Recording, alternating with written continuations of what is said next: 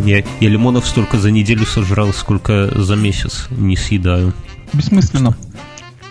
А что имеет смысл? Как лечатся народники всякие? Ой, не знаю, народники там...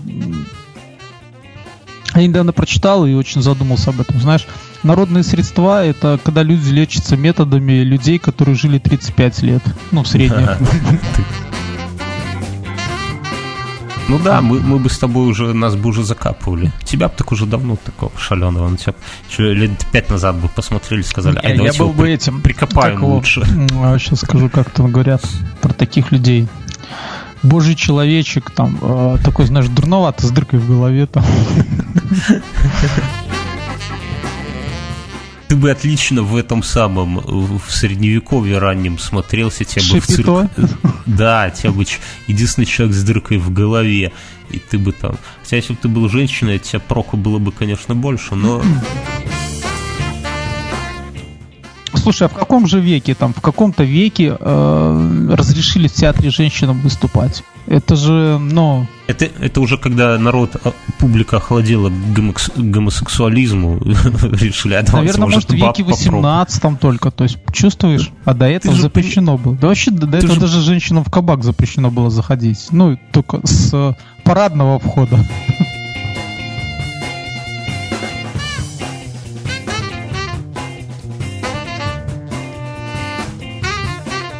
Привет, друзья. Ну. Привет. Привет, привет, друзья. С вами Бьёрнский Мюнхгаузен, подкаст. Как называется? Инфа 100%. Это второй сезон. Сезон номер 2. Здрасте. Бьёрнский больной. Я здоровый.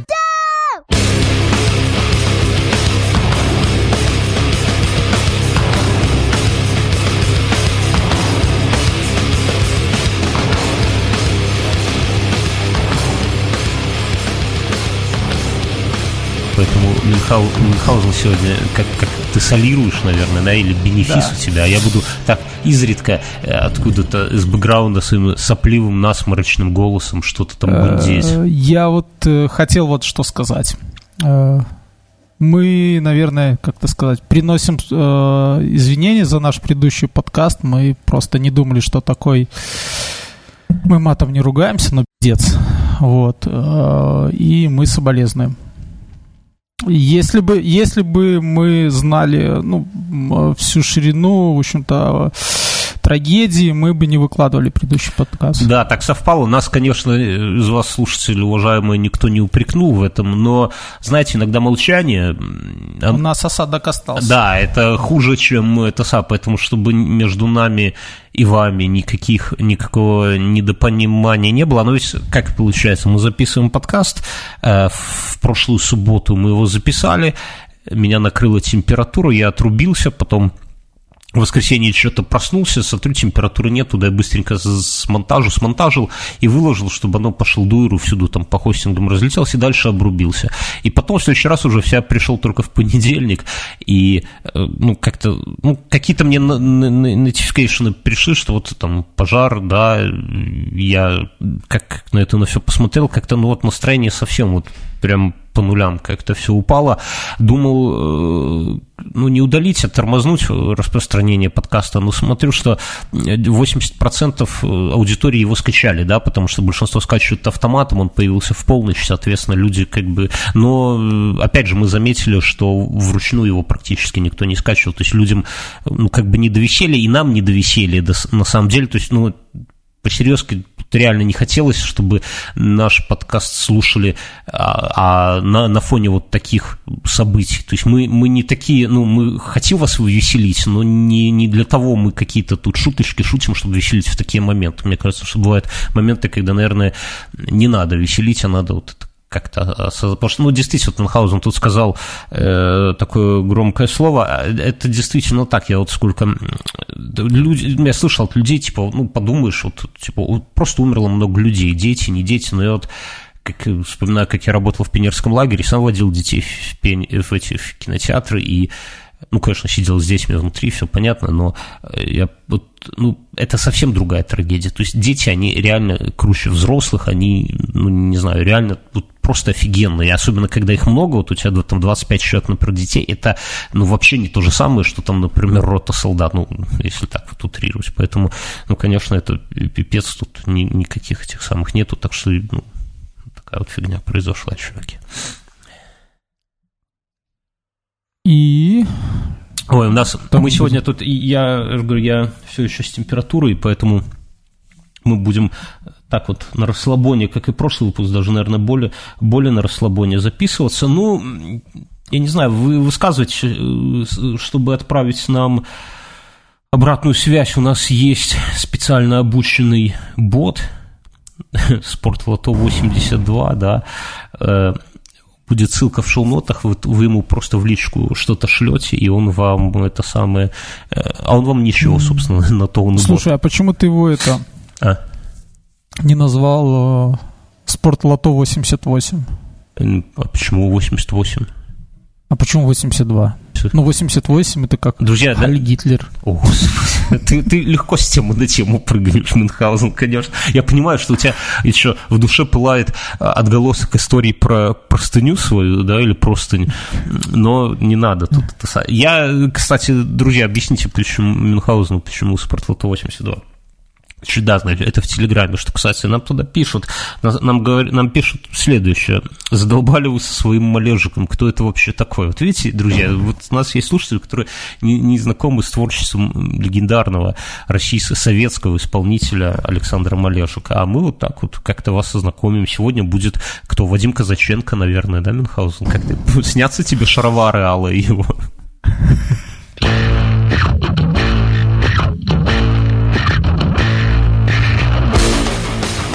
Слушай, я на этой неделе для себя открыл... я зашел в магазин Еврошоп. Это что такое? Это магазин, где все по 2,40. О, ты уже совсем пошел по наклону. Нет, ты послушай. Ты решил там купить немножко... 2,40, но давай мы скажем, это $1.50. Нет, $1.20. $1.20, вот. И... Слушай, реально залипон. Куча всякого мелкого такого вроде. И понимаешь, что все надо. И 2,40. Там, правда, есть еще цена $1.20, но выше 2,40 я не видел. Вот. Такие вот баночки там для чая. Для мочи. 2,40, понимаешь? Они везде пятеру, а там 2,40. Очень надо. Но везде они побольше и с крышками нормальными, а здесь пластиковые, отстойные, без крышек. Да? Нет, не пластиковые, такие же. Той же конторы. Что ты купил? Ты купил себе вот, кулек резиновых женщин что я купил, что не мог купить нигде. Я купил мел белый. Зачем? Тебе пипец обоим, да? Я же покрасил часть стены в черной такой графитовой краской, чтобы мелом рисовать. Угу. И ты знаешь про бело. Везде продают мел для асфальта, а он твердый. Ну, а тут я купил белый, такой вот, как для доски в школе, мягкий такой. Да, вот, помнишь, мы еще бросали в доску, чтобы как выстрелы были. Вот такой. И такие дырки. $1.20. А еще я купил... Слушай, тебя забашлял этот магазин, что-то так намазываешь? Нет. А еще я купил, ну, опять же, очень нужные вещи по 2,40 или по рублю даже 20. Я купил... 2 космических одеяла таких, вот знаешь. Из фольги? Слушай, они, да, они маленькие такие, не знаю. Для собачки? Нет, в плане, что они места мало занимают. Можно в задний карман джинс положить. Я помню, кто-то искал, я подумал... А я думал, ты с сыновьями в деревне там собак уже в космос запускаешь и решили им, чтобы они там наверху не замерзли, одеяльца положить. Да, слушай, я вот подумал, ну... Живем в неопределенном мире, но оно же и охлаждает, и там, когда надо, греет. Положу в машину. Ты знаешь, Мюнхгаузен, это старость, когда непонятно, то ли охлаждать надо. Я вот эту неделю так провел. Сегодня, ну, типа, вот сейчас лежу под 3 одеялами, согреваюсь, да, а через минуту меня жена уже влажными тряпками обкладывает, чтобы сбить жар. Вот мне бы такое полотенце, какое-то одеяльце водки подошло. Водки протереть. У тебя там много же осталось? Не осталось, уже водкой. Все вылил. Ты, кстати, проблем... Ну, омывайкой, наверное, можно протираться, да? Ну, наверное. Бухать, как таксист, в дом заходит, как будто... Этим уксусом...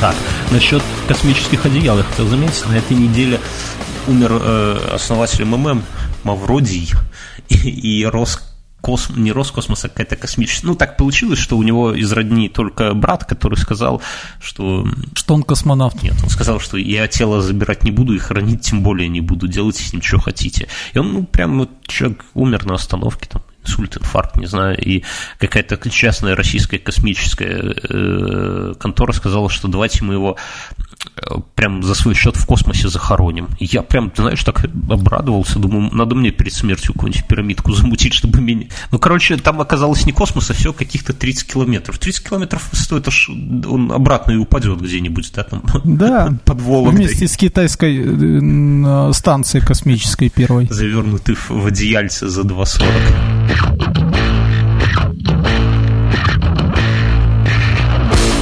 Что нам еще пишут? Мы будем, кстати, читать прямо в чате, в подкасте, что нам пишут в Спортлото. В Спортлото пишут, что Собянин сбрил усы Мюнхгаузен. Мы в прошлом выпуске, пока записывали, мы не знали, что... Подожди, не Собянин? Ой, господи, Грудинин. Да? Грудинин сбрил усы? Сбрил Мюнхгаузен. Прошло мимо меня, но я много работаю, мне не надо усы брить, я сам... Мы же в прошлом подкасте выяснили, что он мутирует потихоньку в Иосифа Виссарионовича, да, к следующему, к 24 году. Наверное, решил... А знаешь что, он просто застыдился, мы же ему это сделали... как бы замечание. Погрозили пальцем, сказали, яй-яй, а еще коммунист. Хотя вот я смотрю на его лицо, и мне кажется, что не сбрил он нифига, а так что? Сверху шпаклевочкой пригладил. Да. А ребята в фотошопе подфотошопили, потому что такая фотография, мне кажется, 1,3 камера мегапикселя, вот на это и сняли. Ну, так это коммунистические фотоаппараты из коммунистических телефонов. Не имеющие аналогов в мире, конечно, да? Советскими учеными в 65-м году под руководством этого Никиты Сергеевича. И они, там же телефон же дисковый, понимаешь, и такая джук выезжает, такая маленькая камера. Сейчас только вон эти самые Samsung. Нет, она не выезжает. Ты когда кружочек прокручиваешь, там за ноликом объективчик открывается. Ну, это не все знают. Понимаешь, что надо быть не меньше, чем партсекретарь какой-нибудь там ячейки. А не, и фоткается на такой маленький диафильм, знаешь, на такую ячейку диафильма сразу. Щелкай, можно на солнце и смотреть. Это как полароид, только лучше. Слушай, ну вот, кстати, в 60-х же, по-моему, и сделали первые... цифровые камеры. Первую копию Сталина сделали. Нет, там уже не первая была. Не, я просто где-то читал передача информации с этого, со спутников тогда, того времени. То есть там обработка и цифровка происходила... Ничего не передавалось. Белка со стрелкой прилетали сюда и тут рассказывали. Что они собак думают, что они... Самых умных. Проще, тогда было проще научить собаку разговаривать, чем что-то туда передать. Нет, нет, я читал. Они реально, они фотографировали, там же все проявляли, а потом при помощи какого-то, там, не знаю, ну, в общем-то, какой-то хитрой технологии все передавали. Эльфийской. Магии. Да, эльфийской. А слушай, а ты, у тебя не было в семье кого-нибудь, кто бы занимался фотоискусством? Ты тут рассказал, так отец. Проявляли. Ты ходил, у тебя был красный фонарь, вот этот все. Был. Глинцеватель, вот это, кайф, да? Нет, ну, отец меня так не брал, но я помню... я помню, был, он брал один раз, он проявлял, и красный фонарь горел, да. Это...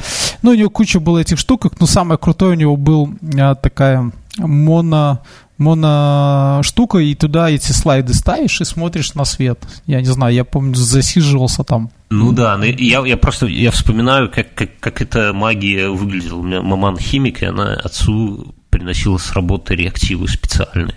Отец... Я думал, фотографии там, знаешь, такие те, и сотрудники носили, она там всякие подборочки. Да нет, она приносила химреактивы. Отец долго фотографировал. Пленки у нас вот в «Зените» годами были это самое, ну, типа там 4 сезона или там 8 сезонов.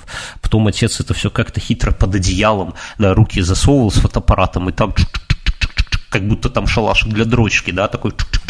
Там надо было открыть фотоаппарат. И он же как АКМ этот, да, «Зенит». Там не так просто, не то, что сейчас все.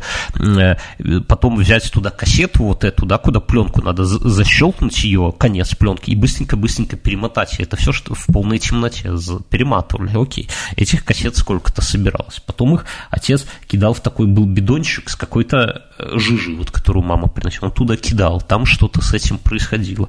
Потом была такая штука на штанге, на высокой, сверху лампа, туда пленка заряжалась, а снизу выкладывалась бумага. Это все делалось в темноте, в ванной, при свете красного фонаря.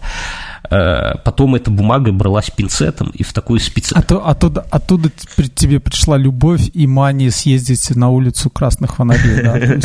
И только в 34 ты воплотил. Но лучше поздно, чем никогда. Потом это все пинцетом бралось в специальной такой ванночку. И вот тут самый-самый момент, потому что отец брал обычный вот лист, да, ну, белый там А3 получается размера, или А6 маленький такой, и на нем проступало изображение. И прикол в том, что ты пока фотографировал, ты не знал, что у тебя получится. То есть это вот только спустя год, и вот эти вот моменты из жизни, они проступали просто. Это вообще... Это... Слушай, вот у меня лежит ФЭД.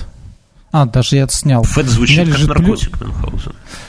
ФЭД — это полностью скопированные с лейки фотоаппарат. Ой. Ну, Советского Союза, почитай. У меня лежит ФЭД 3, отцовский. Вот. Я на него как-то поставил обычную, ну, цветную пленку и отснял. И вот эта отснятая пленка у меня еще лежит. Думаю, куда-нибудь отнести и посмотреть, что получится. Сколько лет уже лежит? 7. Ну, ты, батенька, хипстер. Ты отмотаешь, ты уверен, что ты хочешь посмотреть на ту жизнь, которая у тебя была? Не-не-не, а я там или все там было прозаично. Мы парк Челюскинцев я снимал. Просто. Вот так же, ну, я, знаешь, там снимал, знаешь, не так, как вздумчиво, когда мыльницы были, а да, ты там, знаешь, что 36 раз, ну, я-то уже, тогда уже цифра вовсю шагала, да, я такой просто взял, а еще у меня есть смена. На смену я еще ничего не фотографировал. Ты какой-то зажиточный чупидон. Прямо у тебя там какой-то... А, да, у тебя такой шкаф, и там этого всякого говнища наставлено, дай дорогу. Это ты вот про эти фотеры говоришь, да? Ну вообще уже не у меня, но лежат в схронах. Рядом с простынями Гитлера. Наволочка осталась. Я вот вспомнил, кстати, ты говоришь про просто Гитлера рассказывал. Я вспомнил, что у моего отца был этот эсэсовский штык или штык-нож даже. И там реально даже вот у основания гравировка была СС, но с ним никакой такой печальной истории нет. Он как был, так он и исчез. Хочешь, я тебе расскажу, что делали этим штык-ножом? Не надо, Мюнхгаузен. У нас капусту резали и бураки.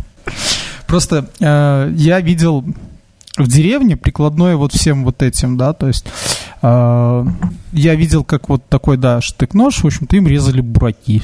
Ну да, что коровки это самое, хоть какая-то польза. А еще это штыком каким-то, я не знаю, что за штык, но он уже был модернизирован, и им кололи свинью. Ну, а чего нету? Ну, хороший Кровосток и все дела. Свинью называли Гитлером и кололи с насовским этим. Идем Адольфа колоть. Кстати, насчет Кровостока. На этой неделе у Кровостока вышел новый альбом. Чуваки, зацените. Палим для вас тему, как говорит молодежь. Мы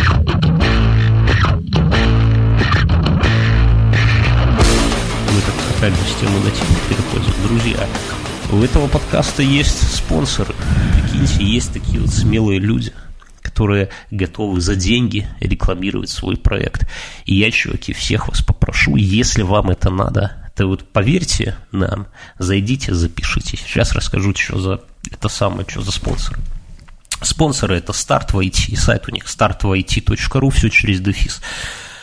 У них в апреле начинается набор 4-го потока, и за совсем небольшие деньги, ну, вообще у них учеба стоит 7900 рублей, да, но если вы введете промокод infa100, то скидочку получите 1000 рублей, это на самом деле немало. Чему они учат, для кого это нужно? Смотрите, если вы решили сменить специализацию свою, да, там, не знаю, собирали макулатуру, а решили пойти, ну, куда-то в айтишку, да, потому что, ну, смысл идти, например, после макулатуры, там, в адвокаты, в юристы. В бутылке, да. Тупенько, надо идти в айтишку.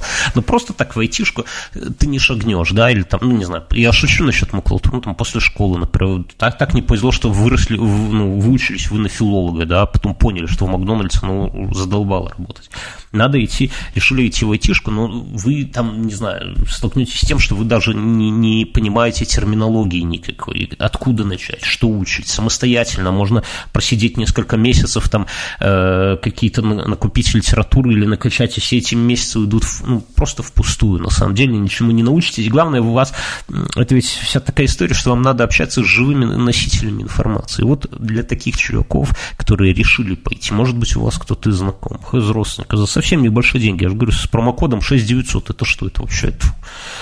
Можно записаться. Вас там научат, начиная со всяких ПХП, расскажут, что такое SEO, что такое фронтенд разработка, что такое сайты, как это все в интернете крутится. Причем база уже у вас будет такой, что вы уже после курсов куда-то при должном каком-то желании уже устроите. В любом случае будете знать, что вам ближе. Да, будете знать, что вам ближе. Занятия проводят настоящие прям педагоги. Все это вебинары, все в онлайне. То есть вам что-то объясняют, что-то пошло не так, вы тут же задаете вопрос. Группы совсем небольшие, там в районе 20 человек в группе. То есть это не то, что там записываемся на ноготочки, там 1000 человек, и вы там, как у меня не запускается, да, только уходит вверх, ваш вопрос никто не видит, нет, здесь все индивидуально.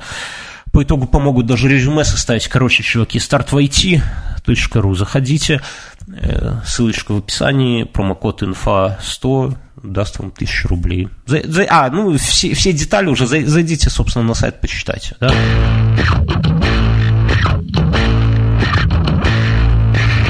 Ну и что еще сказать, чуваки, как вы слышите, да, в нашем подкасте можно разместить рекламу за совсем небольшие деньги, тоже ссылка на наши прайсы будет в шоу-нотах, и давай уже сразу, мы тут замахнулись на запись в студии, и, наверное, следующий выпуск, если я выздоровею, если не помру, будем записывать уже в студии. Для чего в студии? Не для того, чтобы качество у нас и так офигенное, но у нас с Мином, не дай соврать, что одно дело общаться по скайпу, когда ты не видишь твоих, я не вижу твои наглые морды, да, это одна история, но сидеть, чтобы можно было этого упыря еще пнуть ногой где-то вживую, да, это совсем другая тема. Короче, выпуски должны быть... Не отхватишь за этого ответа? Короче... У нас в детстве говорили, отдача не замучает. Короче, будет гораздо веселее, и мы, мы только, по-белорусски, к этой нагоде, да, по этой причине решили записываться в студии. Студия – это такая тема не дешевая, вот мы рекламу вставляем в подкасты, да, но если вдруг у вас, так случилось, что вы в Минске, и вы владелец своей студии, то мы бы как-нибудь… И простаивает. Где-нибудь там ночью мы тихонько, чтобы соседей не разбудить, пока мамка в другой комнате спит. Серьезно, может быть, у кого-то вот так вот совпало, мы бы там... Слушай, прикинь, позовут нас в студию, а там все этими коробками от яиц, да, такие стены. Это класс.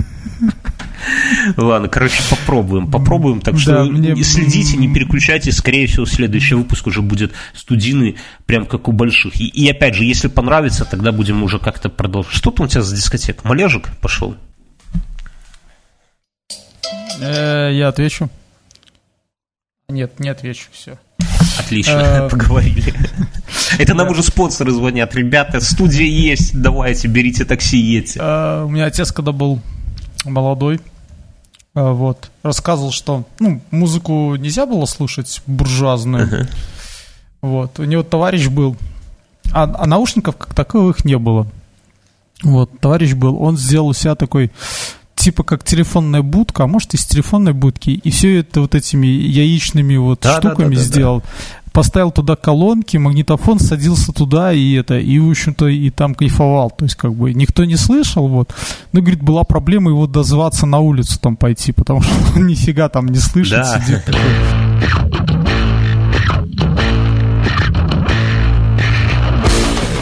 Я хотел еще рассказать. На этой неделе у меня неожиданно такая история произошла. Я про нее, кстати, в своем... в Ютубе на канале, да, у меня есть канал на Ютубе, там... Стали появляться видео, чуваки. Ты с лицом там на YouTube канал? Я без лица, я гораздо больше показываю. В маске, в балаклаве? И с автоматом езжу по городу. Одна история офигительнее другой. Короче, история такая.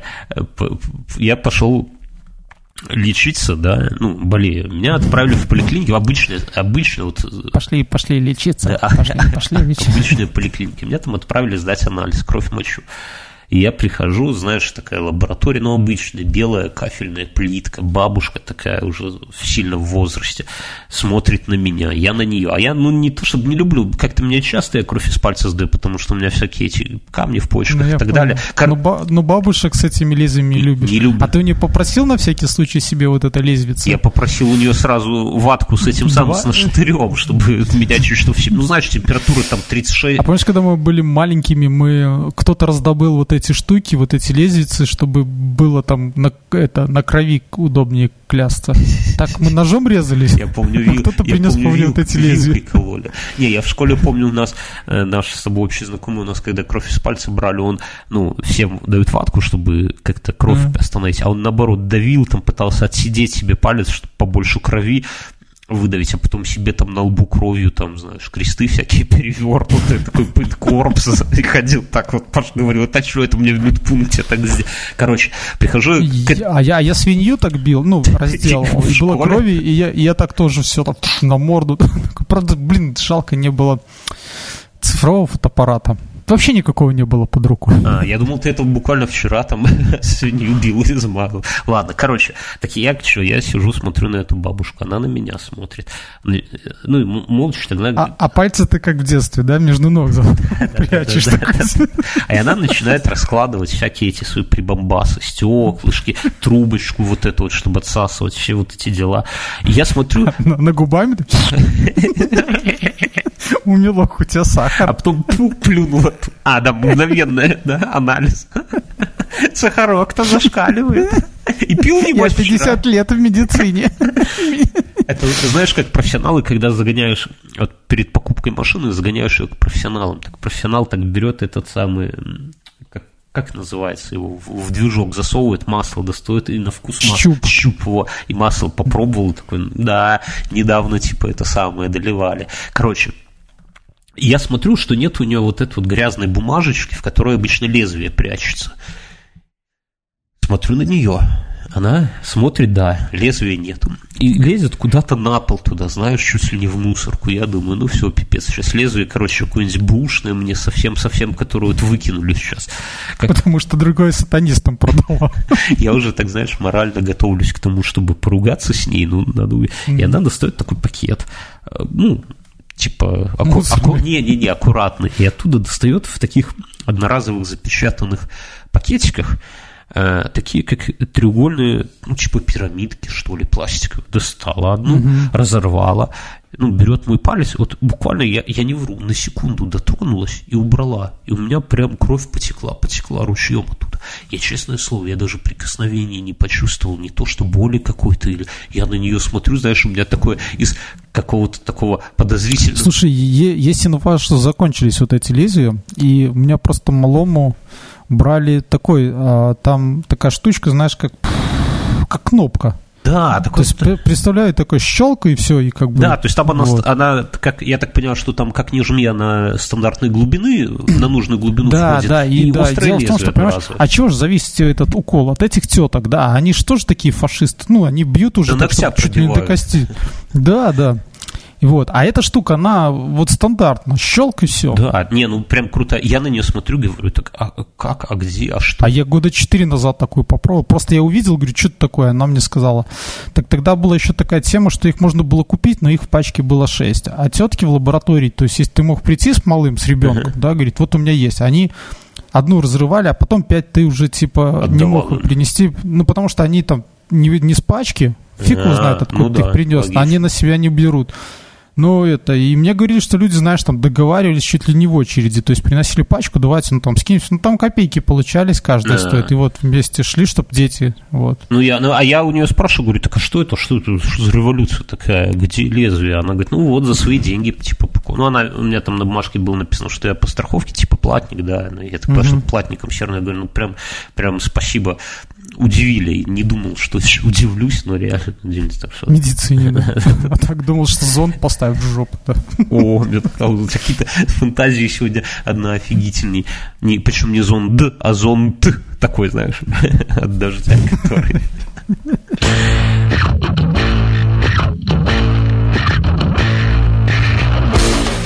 Что у тебя еще? Что происходит? блин, я работаю. Что-то мне стало... Я много работаю. Это ты не мне знаешь, и в то, что не то, что мне совсем нравится, но и сказать, что меня это бесит, нет. Ну, просто происходит интересное. Я вот неделю без работы, прям тяжело, прям рвусь. Сегодня. А, слушай, вот, меня эвакуировали в связи с этим. А, расскажи, как это, потому что я отлежался. Прям все по-серьезски или так? Бегите. Нет, нормально. Ну, как сказать, чтобы вот совсем но нормально. Тебя из конторы эвакуировали? Там из метро? Нет, еще не из конторы. Я сидел в одном медучреждении, мы там на совещании главный врач, там наши начальники, то есть там решали вопросы, вот. Ну, и тут просто заходит это... Горячий человек. Заходит секретарь такая, говорит, там приехали МЧСники, сказали, что вот там через 5 минут всех эвакуируем. Ну, типа того там, такого плана. И она там засуетилась, сказала, чтобы там шли в палату. А там лежачие стационары, то есть там есть и поликлинические, и пару лежачих таких, где лежат. Выносил кого-то? Нет. Ну, там все это так, знаешь, они там как бы лежачие, но не реанимационные, то есть могут ходить. Такие, терапевтический профиль. Вот, и это... Ну, и все, то есть мы такие... Наши шмотки там остались у главного врача в этом шкафу. Вернулся ноутбук, а ты и нет. Но мы пошли, потом там больные начали уходить в одеяло закутанные, то есть такие вот. Всех выгнали, минут 10 на улице подержали, потом зашли обратно, а потом я слышал, как... из-за двери доносилось, как пожарники отчитывали главного врача, что у него какие-то сотрудники пытались отсидеться в кабинетах по-тихому, чтобы на улицу не идти. На самом деле это тупо такие... Надо жестко как-то с такими вещами. Нет, так я думал, что, знаешь, там пришли там хотя бы в туалет уже, чтобы ничего, забросили дым-шашку и уже по-настоящему, да? Так это же в России же во время проверки на... Как он называется? На авто... помещение автодилера, как правильно называют, в автоцентре, во время проверки пожарных всех этих штук, он загорелся, и там же у них сколько-то там тонн машинного масла было в подвале. Я так себе представил, как они проверяют это точно, что-то паклю какую-то поджигают, кидают, печально. На самом деле это все печально, что оно... Вот раньше это все делалось просто для галочки, вообще для галочки. То есть, я по себе знаю. Но теперь я думаю, слушай, я еще там просто в этой больнице, там нас через какой-то другой вход повели, но он... То есть, самое прикольное, что он открыт, но открыт до 5 часов. Я просто сам знаю, я через него иногда ходил. То есть, как бы он в 5 закрывается. То есть, так он открыт весь день. И тут, понимаешь, с этими входами, я вспоминаю, я про входы эти не скажу, но скажу, когда работал в школе, если у тебя кабинет информатики на первом этаже, то там должны быть решетки на окнах, да, и должны быть замки на этих решетках. И вот к тебе приходит милиция и говорит, что замки должны быть изнутри, по их нормам. Потом приходят пожарные и говорят, замки должны быть снаружи. И ты что хочешь, ты и делаешь. То есть тут еще понимаешь, или с торговыми центрами, что ведь задача торгового центра, чтобы ты ходил как можно дольше и не мог найти выход, чтобы ты как можно больше всего посмотрел, правильно? А, соответственно, там пожарных задача, чтобы ты в любой момент мог найти выход и покинуть помещение. В этом плане, конечно, что я в голове перебирал, это у меня просто клаустрофобия, да, и поэтому я всегда должен видеть выход. Если я выхода не вижу где-то, то мне, такое, типа, не удушье, такое некомфортное, знаете, когда в какой-нибудь компьютерной игре плаваете, и у вас воздух начинает заканчиваться. Он как бы есть, но вроде как уже заканчивается, так и у меня. Так вот, мне в этом... Это ты под ДГ? Короче... Слушай, подожди, извини, перебью. А ты на телефоне режешься или там? Да, в пубг. Так давай банду. Чуваки, как сколотим в пубге банду, будем рубиться вместе. Я, правда, не очень понял. Я попытался создать какой-то чатик, мне не дают, говорят, вы еще молоды, фиг знает. Так вот, я к чему, что пожарные эти выходы лучше всего в Икее, из того, что я видел, потому что они прозрачные, да, то есть идут эти их икеевские все комнаты, да, а потом раз в какой-то момент прозрачная просто дверь перед тобой, где-то наиболее комфортно. Слушай, я все-таки, вижу, что, у нас нужно, я вижу вообще выход, это ставить такие двери. Я где-то видел у нас, я не помню где, но я видел такие двери в Минске. Какие? Как в американских фильмах, где это параллельная ручка, такая на всю дверь. На продавливание. То есть, и она в любом случае откроется. То есть, снаружи у нее нету, то есть, ты в нее не зайдешь, но с нее выйти можно. То есть, это решает многие вопросы. Плюс эта ручка, она же действует к тому, что когда там паника, все бегут, ты такую будешь дергать, можешь не открыть. Да, ну да, вот. Да, да. А тут все надавятся, давление, и она в любом случае... Да, я согласен. Давление.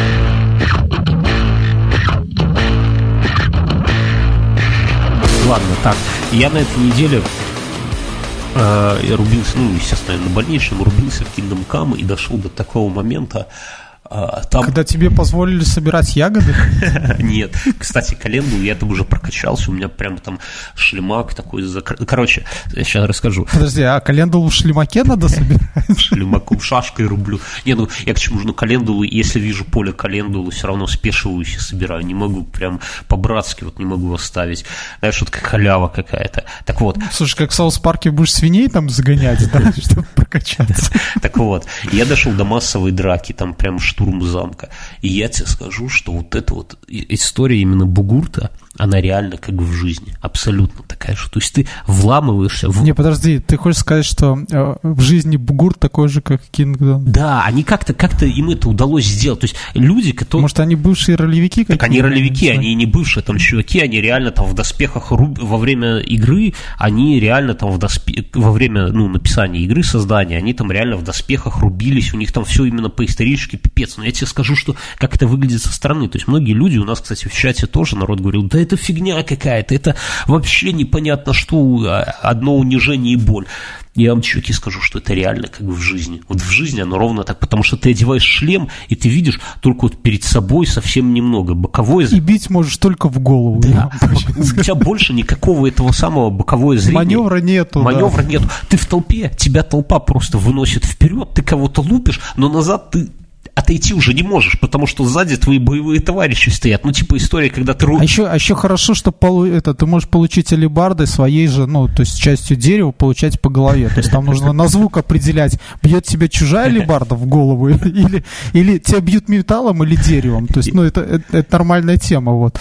Потом, не знаю, что еще. Да, вот, действительно, там обзорность... Если хочешь сохранить зубы и глаза, то обзорность плохая. Вот, да, это факт. Да, но это настолько... Я говорю, я там в момент очень сложный, я проходил его день.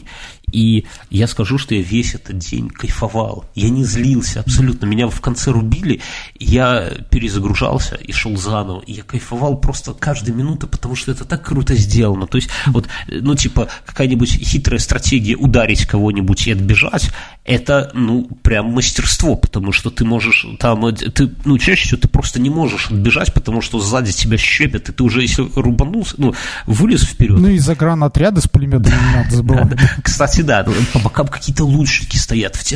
Короче, прям вот этот момент они сделали. Я вот, ну, реально порадовался. Причем видно, как то там у рыцарей одни удары, там у легких каких-то этих самых упырей степных другие. Не, прям круто сделано. Вот, чуваки, прям хвалю. Я вас еще долго буду много выпусков нахваливать Kingdom Come, как мне кажется. И вот это вот один из моментов, который прямо после календулы прям в сердце, как стрела печенега.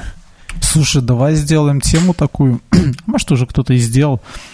Соберем там у стариков это, доспехи и будем там такие туры устраивать, да, чтобы там сравнили, да, Kingdom. А, да, для любителей Kingdom Come. Ну, понимаешь, что тут уже вопрос в том, что...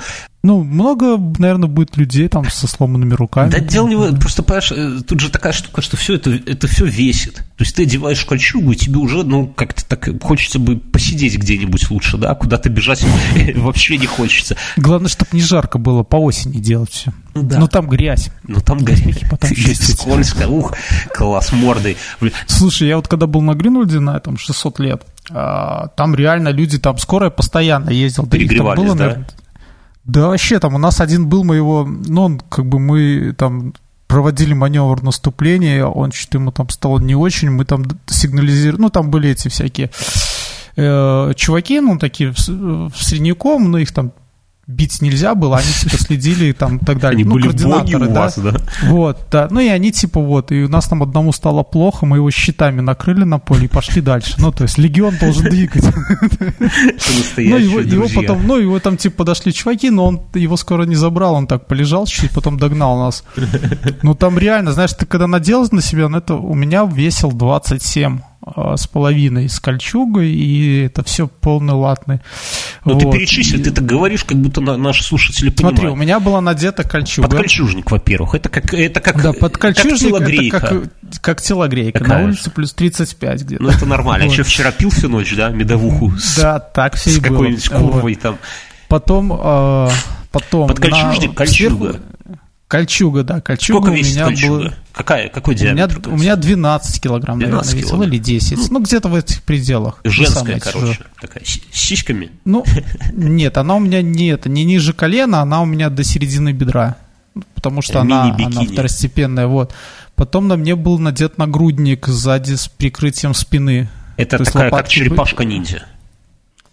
Ну, нет, нагрудник это спереди такая, ну. Как бюстгальтер, только другой. Только из стали. Вот. А сзади он просто лопатки свободные, а этот, ну, сзади на спину, как на позвоночник, такая прикрывала штука. Ну, ясно. Ага. Вот. Потом у меня были плечи. Сколько нагрудник весил? Ну, так. Наверное, не сильно. А он, тяжелый. Кстати, он не тяжелый. Он, получается, 3 килограмма, наверное, весит. Может, даже меньше. Как 2 фугаса пива. Дальше. Да, вот. Плечи. Потом плечи, да. Плечи, потом как-то предплечья. Короче, руки стальные. Да, руки стальные и перчатки. Робот. В общем-то, вот перчатки весят больше, чем, наверное, плечи. Потому что у меня были такие, как-то кастанеты, они, почему были, они у меня и остались. То есть, когда... не рукавица. У них такая, еще Адольф где-то рубился, нет?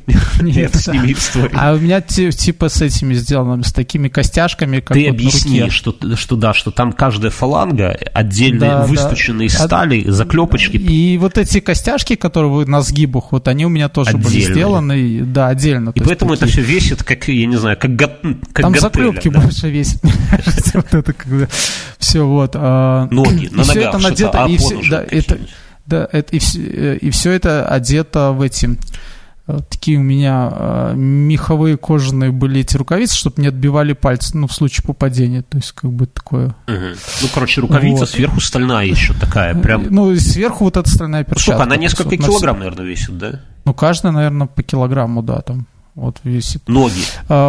Ну, и потом ноги, то есть, получается, от яиц закрытые... коленка закрытая и голень закрытая. Это сталь, ну, все. Вот, да, ну и голень с двух сторон закрытая, получается, там, и где икра. А ноги, ну, ноги тоже с двух сторон закрыты. Короче, ты как там... этот самый какой-то трансформер такой. Как Робокоп. Как Робокоп, окей. И ты сказал про есть. Гульфик был какой-нибудь? Нет, Гульфика не было. А что ж так? Ну, Гульфиков тогда не было. У тебя же тогда и детей еще не было, и ты так рисковал прямо. Ух, Мюнхгаузен. Вот. И так, этих сабатонов, ну, то есть ботинок не было у меня стальных. У меня был еще шлем с забралом и с бармицей. Бармица – это такая вокруг шлема кольчужная штука, которая закрывает эти плечи еще, то есть вот.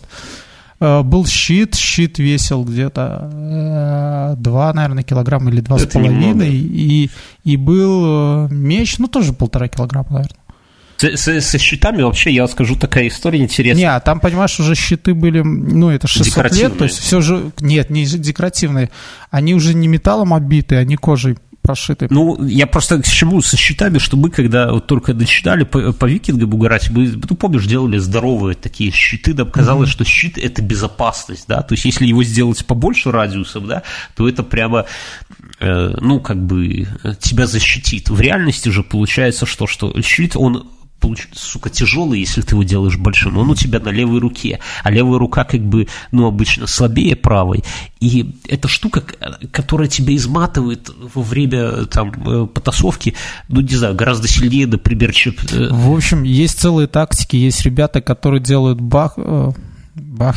В общем-то, такой щит, это как умбон, да? Ну, маленький такой, короче, который еле кулак, да, защищает. Перк просто этим щитом, ребром бить кого-нибудь в голову. Да. То есть по итогу я уже потом, когда поехал, когда посмотрел, как большие пацаны, они новичка сразу видно, да, по такому щиту. Ну, может, я утрирую, может быть, здоровые, настоящие там богатыри со здоровыми щитами хоть, но я вот посмотрел тоже вот то, о чем он говорит, когда чуваки с таким умбон, это такая круглая в центре выбитая, куда кулак вставлялся. Для руки, да. Ну, или просто для того, чтобы... Ну, скосить удар. Ну да, и получалось, что чуваки брали такие щиты, у которых дерево вот если вы представляете, вот этого кругляша практически не было. Была стальная эта штука, защищающая кулак. Ну и там немножко такого совсем, там, я не знаю, сантиметров 20, может быть. То есть такая легкая, как крышка от кастрюли, но ты ее очень резко мог туда-сюда, она маневренная, да? Ну, парировать удары. И в табло еще зарядить кому-нибудь с руки получу. Ну, то есть такая... Ну, вот здесь, кстати, в Kingdom Come такого нету. Я, кстати, со щитом как-то не очень понял. Но я босса, знаешь, как убивал? Там есть такой момент, когда ты закрыт в мельнице. Ну, короче, маленькое пространство. И возвращается мельник, да? Говорит, где моя календула, чувак? Нет, и против тебя злодей, который явно лучше, чем ты, фехтует. Фехтование там прям целая тема, там 5 направлений, где можно куда бить, 5 направлений, куда защищаться, какие-то комбинации, какие-то колющие, рубящие удары, это все надо в определенном... Ну, короче, сложно. И я, короче, взял лук и бегал от него и пулял в него из лука. И получая... Из лука на большом расстоянии пулять тяжело, потому что прицела нету и рука гуляет. Но с небольшого расстояния в упор сандалить в него стрелы, ну, совсем несложно. А когда в него попадает стрела, он такой, типа, в непонятке, знаешь, и можешь... Я так убил босса в Quake 2 в конце тоже. Главное бегать и стрелять с него, неважно с чего. Рано и поздно он умрет. Такая вот историческая минутка у нас была в подкасте.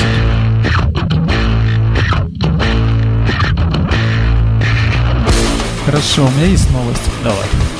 В аэропорту Лондона российский самолет наехал на ногу сотруднику наземной службы. Да, это такой ответ, прям ответ был за высылку этих самых дипломатов. В лондонском аэропорту Гатвик российский самолет проехал по ноге сотрудника наземной службы. Самолет авиакомпании России, следовавший рейсом Лондон-Санкт-Петербург, наехал на ногу сотруднику наземной службы аэропорта во время взлета. Блин, как? Я вот себе представляю, пытаюсь... Вот я не понимаю, что этот мужик там делал. То есть я понимаю, самолет начинает... Он убегал от самолета, понимаешь? Вот так, гаденыш, иди сюда. Боже, покарай Англию. Не, ну серьезно, я... Мужик получил серьезную травму ноги. Да я представляю. Просто ты понимаешь, какой уровень виртуозного вождения самолета? Это дура такая здоровенная, да? Я не представляю, как они их паркуют, во-первых. Я когда смотрю, когда вот они сели... Вот если бы я был пилотом, я бы, наверное, сажал самолет и... как это говорят, под шелест крыльев, да, вообще идеально. Но вот запарковать где-нибудь в большом аэропорту, я вот в Амстердаме... Там же есть специальная штука, которая их паркует. Да. Это, знаешь, это как с кораблями в порту. То есть там же они, корабли, не пристают сами, ну, там, к причалу. Там же есть эти... Как его, буксиры. Не, ну вот. Тут, по-моему, это самое самолет. Лайнер заходит, там сами. Буксиры, причем они их там могут пинать в борт, то есть, как правило, большие корабли грузовые. Их там... Не, с кораблями понятно, но самолеты-то сами заезжают, ты чего? Нет, они заехали, свернули, а потом подъезжает такая штука, цепляет спереди и их развозят. Да не, никто никого не цепляет. Да я тебе... Ай, да ну, кто доверит летчикам рулить возле аэропорта? Ну ты что... Ну, смешно прям. Мне кажется, они там сидят вообще просто без дела. То есть все эти решают. А потом специальные ребята, специально обученные. Не знаю. С ногами. Ну, если так, тогда все, иду в авиацию.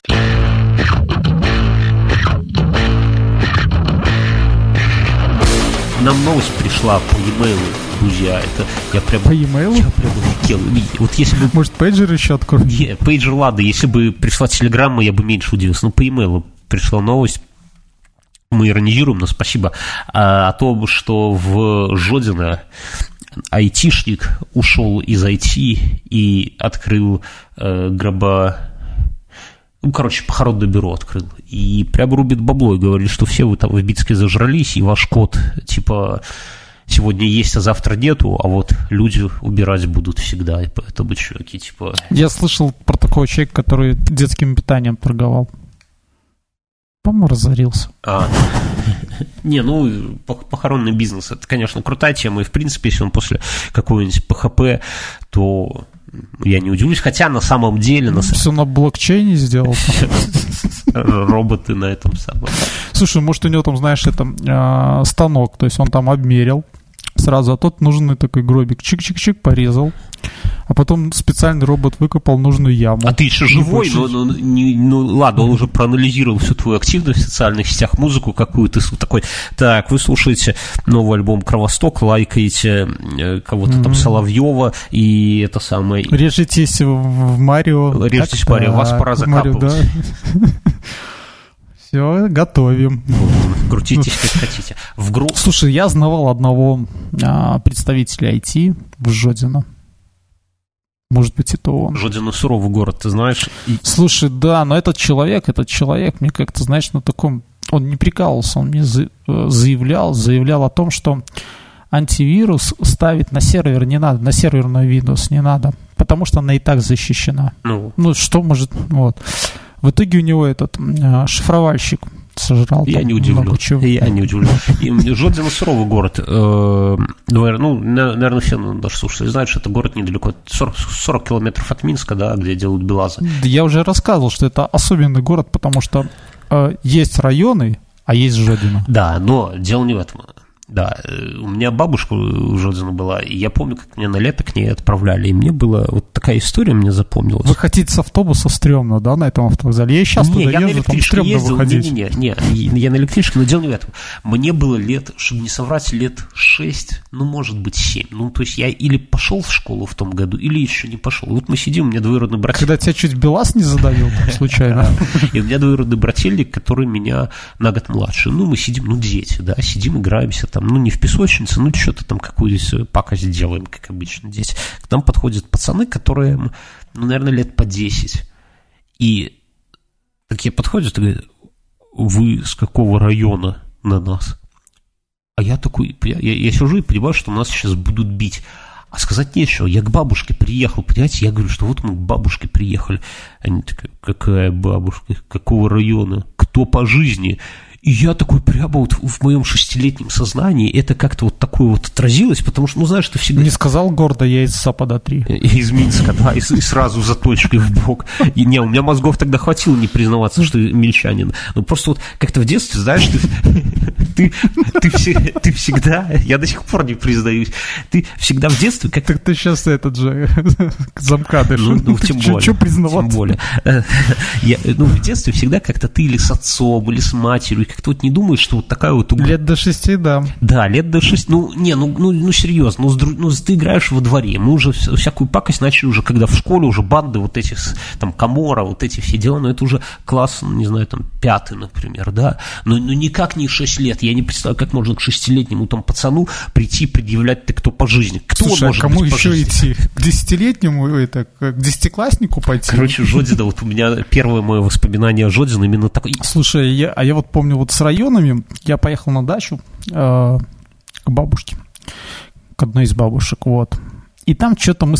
а дачи такие, знаешь, они были от одного завода. Uh-huh. Там в итоге всех жизнь разбросала по городу. И я вот помню тогда такой разговор был, что там... Я сказал, что я сейчас на Западе, и это крутой район. А мы все были когда-то с Дражни. Да? Сожгли дачу? Не. А чуваки такие... То есть, вот. Чуваки, это там один уехал, знаешь, куда, Веснянка. И он такой: мы веснянские там. Изобилие. Мы, в принципе, там, знаешь, как-то вот. А другой такие: да что вы, я из Шабанов. И мы с него смеялись. Просто Шабаны тогда вот не котировались совсем никак. Их только отстроили в этом поле, да. И он такой: я Шабанов. А потом прошло 5 лет, он вас нашел, тебя на Западе, его на Веснянке, и пояснил, да, за смех на даче. Ну да. А мне что-то вспоминается, тоже такой случай. Я был у другой бабушки, тоже летом меня оставили. Я вот, как сейчас помню, в школу я еще не пошел тогда. И я с другом... Вечером мы ездили, там типа такой сквер, и раньше были вот гуляния такие, там прям танцплощадка, музыка играет, какие-то фонарики, оркестр, самодеятельность. И мы... Драки, естественно. И мы с этим моим другом ездим по этим аллеям, а там такие аллеи, знаешь, такая узкая дорожка кирпичная, и слева и справа кусты. И вдруг... И смотрите, как целуются, да? Наверное, я уже не помню, но помню, что в какой-то момент вышли взрослые пацаны из аллеи, перегородили нам дорогу и требовали, чтобы мы вернули какую-то лодку. Типа мы украли у них лодку. А так всегда начинается разговор. Обычно, как будто ты кому-то что-то кому-то должен, и у кого-то что-то украл. Да, но тебе 6 лет, понимаешь? 6. Как можно 6-летнему пацану? Я не знал, что в той деревне река есть. Там деревня большая, на самом деле. Я не знал, что там Свислочь протекает через нее. Какая лодка? Я лодки ни разу в жизни не видел на тот момент. Как я ее мог украсть куда-то? Что я с ней делал? Куда? Я к бабушке в сарай? Да я даже не знал, что значит украсть. Взяли лодку и поплыли. Потом утопили, да. Короче, и вот что интересно, после этих всех историй я, когда приехал в Минск, пошел на карате. Я вот как-то понял, вот меня эти истории как бы... Меня не били тогда, нет, ни в одной, ни во втором случае, но я понял, что надо идти на карате. А брательник мой пошел на боевое самбо. Я с карты из меня, толку не вышло, как бы каратист так себе. Но, я надеюсь, что в самый момент подсознание где-то вспомнит все те приемы, которые нам учили 25 лет назад. А брателик, прям доростом до какого-то чемпиона республики и прям угорел по этой теме нормально. Я думаю, что теперь он там где-то это самое показывал. Перекрывает дорогу шестилетним. Где лодка. Или, знаешь, у него по списочку, как Джей Молчаливый Поп, сейчас ездит и ищет. Этим пояснит за район. А прикинь, тебе вот сейчас какой-нибудь Верзилов в дверь позвонит, а он у меня, брательник, здоровый, пипец, и скажет так: ты помнишь, 25 лет назад ты там на шабаны наезжал, и ты, бычка сразу, хэш. И дети такие: папа, что стало? Ты такой: по делам, дети, смотрите аккуратнее на дальше, себя ведите, никогда не знаешь.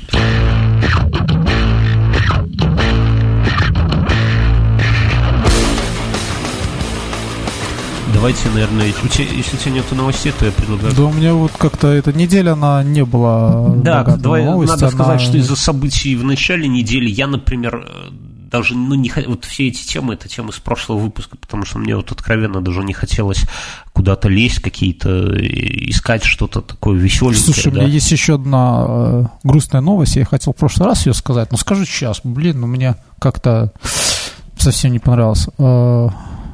20 марта умер последний белый носорог на земле. Самец. А, да, и две самки остались, по-моему, да. Да, остались две самки. Жалко, конечно. Мне кажется, что после нас вообще мало чего останется. Все к этому идет, к сожалению. Даже фиг знает. Вот как надо, вот что мы с тобой должны делать, чтобы не убить. Мы, не знаю, мясо мы едим только тех, кого производят специально для того, чтобы есть. Для того, чтобы мы ели мясо. Да. И тут фиг... Хотя я сейчас пост, я мясо... Нет, слушай, я-то понимаю, но тут же надо понимать, что этих носорогов считалось, что у них там с их рога делают какую-нибудь там траву для китайской медицины, да, то есть это ж основной рынок вот этих всех бивней и так далее, это там Китай или Индия и так далее, с них делают всякие мази, чтобы там, и считать, что там... Я читал, в Америке какие-то попугаи или птицы какие-то их уничтожили в начале прошлого века, как получилось, у них была социальная связь такая крутая, для птиц, что как только одна из птиц умирала, остальные слетались, чтобы, как-то посмотреть, погрустить рядом с телом. Ага. Охотники этой темой пользовались. Тупо убивали одну птицу, туда слеталась целая стая, они мочили всех-всех-всех, туда еще слетали. Они там буквально там за несколько лет полностью извели. Все так же, как каких-то, птица кого-то там, в честь кого-то имени, и была такая, которая в Африке тоже бегала, и тоже за счет того, что они были достаточно любознательными и так далее, их там английские моряки всех... Этого. Печальные новости. Ладно, давайте еще раз поблагодарим наших спонсоров. Старт в IT, чуваки, да. Заходите к ним на сайт, записывайтесь. По промокоду infa100 вы получаете 1000 рублей. Старт в IT.ру. Что еще? Давай скажем, что если вы вдруг владелец студии и можете нас великодушно пустить для записи наших подкастов в Минске и его окрестностях. Мы бухать не будем. Мы бухать не будем. Чего бухать не будем. Но соседи, возможно, придут. Просим вас оставлять фидбэк, друзья, обязательно. Да. Пишите в Спортлото 82, серьезно. Будем озвучивать, будем обсуждать. И спасибо тем, кто это делает. И, слушайте, у нас аудитория, судя по чату, да. Кстати, да, у нас есть чат, куда доступ открыт. Еще инфо. У нас появилась Ира. И менеджера Ирины не появилось. Мы, кстати, ищем менеджера Ирину, которая будет наши рекламные всякие делишки. Так, с Иры не вышла Оксана. Да подожди, давай Ирка, хрэ, барагузить, приходи к нам. Значит, судя по чату, у нас много всяких... Нас слушают прям крутые, интересные люди. Это одно из самых удивительных таких открытий, потому что, я думал, что, не то, что у меня были какие-то сомнения в этом, но чат каждый раз это подтверждает, потому что чуваки действительно крутые. И, чуваки, у вас там наверняка в социальных сетях на вас подписаны сотни и тысячи людей. У кого-то там в Твиттере тысячи читают, кто-то там миллионщик в Фейсбуке, кто-то там еще там где-нибудь, да. Возьмите, напишите маленький, коротенький постик, что вот есть такой вот клевенький подкаст «Инфа 100%», который вы слушаете и вам нравится. Порекомендуйте его другим человеком. Не просто там ссылку куда-то поставьте, а напишите пару слов. Ну, серьезно. Поделитесь им с вашими слушателями. В ответ вам слушатели говорят, ваши подписчики вам оставят, может быть, ссылки на какие-то более другие подкасты. Интересная история получится из всего этого. Ну, не это самое, не жмитесь, да, потому что у вас есть какой-то ресурс. Это было бы круто его задействовать, да, чуваки? Да. Да. Вот, ну и да, у нас можно разместить рекламу. На этом, пожалуй, что и все. Переходим в после шоу. Все, всем пока. Да, давай.